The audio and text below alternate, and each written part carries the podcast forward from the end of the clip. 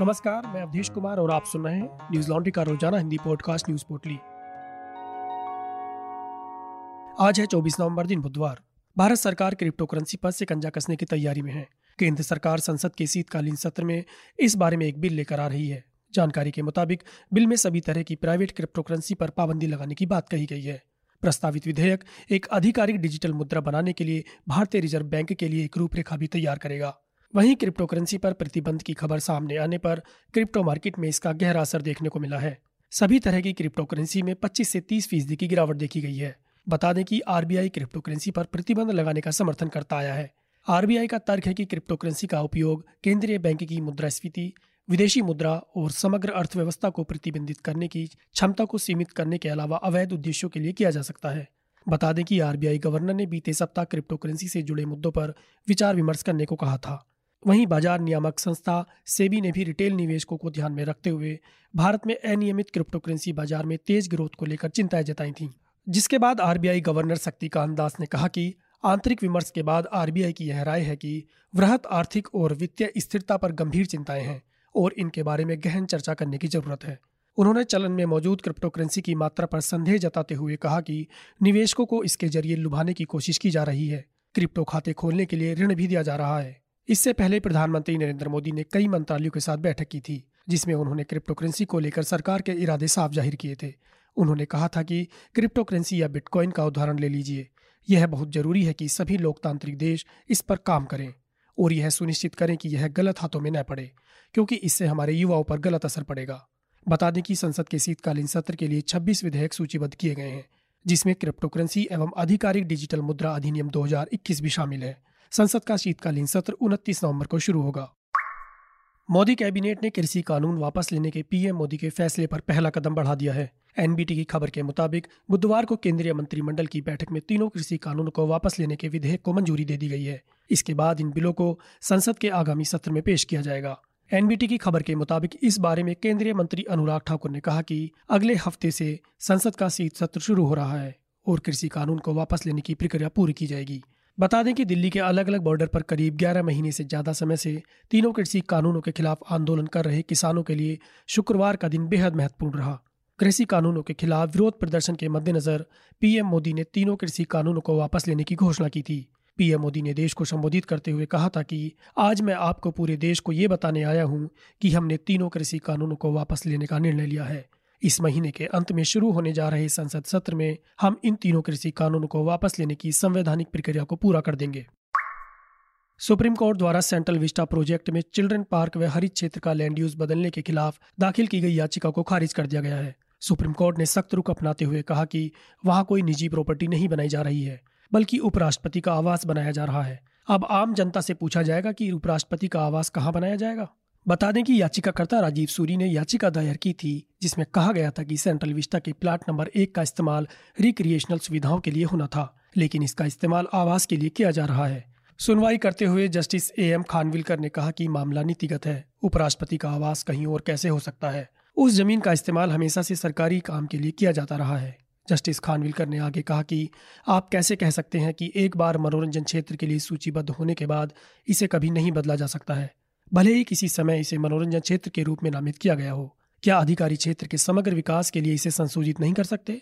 क्या अब हम आम आदमी से पूछना शुरू करेंगे कि उपराष्ट्रपति का आवास कहाँ बने?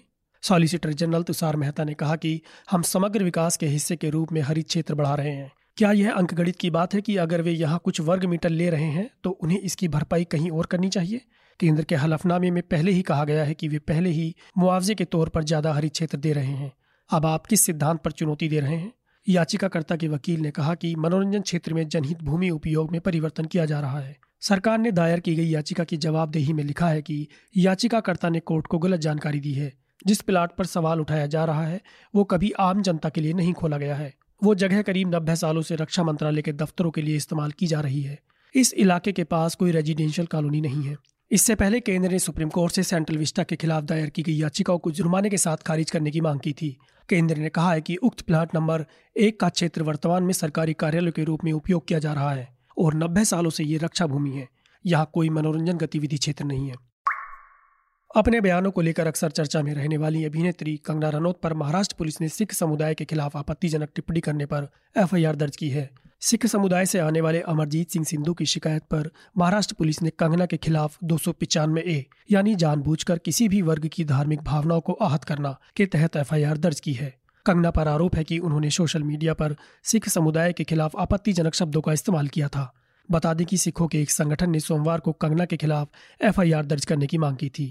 मीडिया रिपोर्ट्स के मुताबिक अकाली दल के नेता एवं डीएसजीएमसी के अध्यक्ष मनजिंदर सिंह सिरसा के नेतृत्व में एक प्रतिनिधित्व मंडल ने रनौत के खिलाफ शिकायत दर्ज कराई थी। डीएसजीएमसी ने आरोप लगाया है कि कंगना ने जानबूझकर किसानों के विरोध प्रदर्शन को खालिस्तानी आंदोलन के रूप में पेश किया है और सिखों को खालिस्तानी आतंकी करार दिया है। सोशल मीडिया पोस्ट में उन्होंने 1984 और उससे पहले नरसंहार को तत्कालीन प्रधानमंत्री इंदिरा गांधी की ओर से एक सुनियोजित कदम के रूप में बताया है। शिकायत में कहा गया है कि कंगना ने सिखों के खिलाफ बहुत अपमानजनक शब्दों का इस्तेमाल किया है। इससे विश्व भर में सिखों की भावनाएं आहत हुई हैं।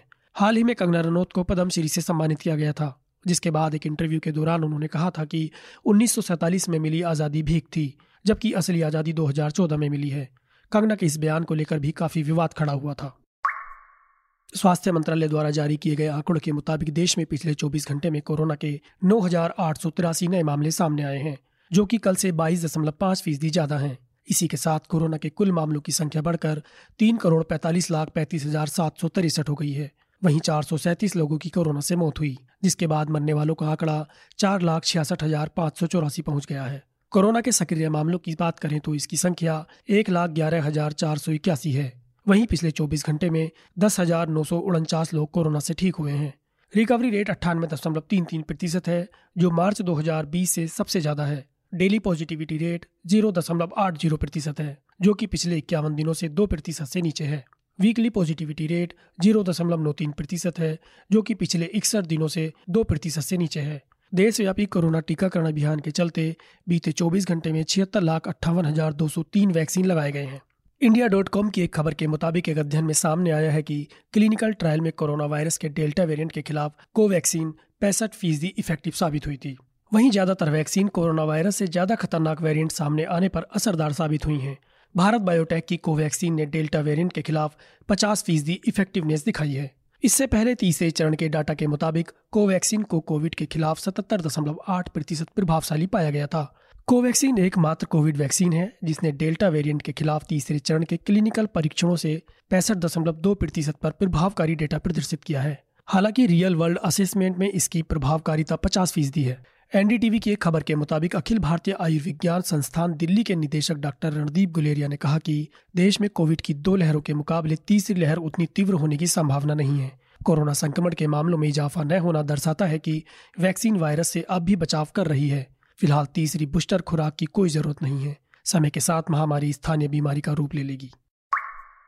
अमेरिकी राष्ट्रपति जो बाइडन लोकतंत्र को लेकर वर्चुअल समिट करने जा रहे हैं, जिसमें भारत सहित कई और देश आमंत्रित हैं। इस समिट में चीन को आमंत्रित नहीं किया गया है, जबकि ताइवान को न्योता भेजा गया है। आमंत्रित देशों की सूची में तुर्की और रूस का नाम शामिल नहीं है। दक्षिण एशियाई देश से अफगानिस्तान, बांग्लादेश, श्रीलंका को भी सूची से बाहर रखा गया है। यह समिट 9-10 दिसंबर को होगी, जिसमें प्रमुख पश्चिमी सहयोगियों इराक, भारत और पाकिस्तान सहित 110 देशों को इस बैठक के लिए निमंत्रण भेजा गया है। बता दें कि तुर्की नाटो संगठन का सदस्य है, वहीं दूसरे नाटो सदस्य देशों को बैठक में बुलाया गया है। राष्ट्रपति जो बाइडन ने ताइवान को अलग देश की तरह निमंत्रण भेजा है, जिससे अमेरिका और चीन के बीच तनाव की स्थिति बिगड़ सकती है। गौरतलब है कि बीते दिनों चीन के राष्ट्रपति सी जिनपिंग और जो बाइडन के बीच वर्चुअल मीटिंग हुई थी। इस बैठक का मकसद दोनों देशों के बीच संबंधों को सुधारना था। वहीं चीन के साथ साथ तुर्की भी इन देशों में शामिल है, जिसके साथ रूस ने अपने S-400 मिसाइल सिस्टम को देने के लिए समझौता किया हुआ है। रूस चीन को इस मिसाइल सिस्टम की डिलीवरी दे चुका है, जबकि अमेरिका तुर्की पर इस समझौते को रद्द करने के लिए लगातार दबाव बनाए हुए है। हालांकि भारत का भी इस मिसाइल को लेकर समझौता है और अगले माह इसकी डिलीवरी हो जाएगी। इसके बावजूद भारत को भी इस सम्मेलन में शामिल किया गया है। बता दें कि इस साल अगस्त में शिखर सम्मेलन की घोषणा करते हुए व्हाइट हाउस ने कहा था कि बैठक 3 प्रमुख विषयों पर प्रतिबद्धताओं और पहलों को बढ़ावा देगी, जिसमें सत्तावाद के खिलाफ बचाव, भ्रष्टाचार से लड़ना और मानवाधिकारों के सम्मान को बढ़ावा देना शामिल है। आपको याद होगा कि 14 सितंबर 2020 को उत्तर प्रदेश के हाथरस की रहने वाली एक दलित लड़की के साथ रेप की दुर्भाग्यपूर्ण घटना घटी थी, जिसकी 29 सितंबर 2020 को मौत हो गई थी। हमारी रिपोर्टर निधि सुरेश इस केस को 1 साल से ट्रैक कर रही हैं। निधि और परीक्षित सान्याल इस मामले को डॉक्यूमेंट्री के रूप में ढालना चाहते हैं। इस महत्वपूर्ण डॉक्यूमेंट्री को सपोर्ट करें ताकि इस मामले से जुड़े हर सच को हम आपके सामने ला सकें। न्यूज़ लॉन्ड्री के नए एनएल सेना प्रोजेक्ट को सपोर्ट करने के लिए हमारी वेबसाइट newslaundry.com पर जाएं। हम ऐसे ही और ग्राउंड रिपोर्ट्स करते रहें, इसके लिए न्यूज़ लॉन्ड्री को सब्सक्राइब करें और गर्व से कहें, मेरे खर्च पर आजाद है खबरें। आज बस इतना ही, आपका दिन शुभ हो, नमस्कार। न्यूज़ लॉन्ड्री के सभी पॉडकास्ट टिचर, iTunes और दूसरे पॉडकास्ट प्लेटफॉर्म पे उपलब्ध हैं। खबरों को विज्ञापन के दबाव से आजाद रखें, न्यूज़ लॉन्ड्री को सब्सक्राइब करें।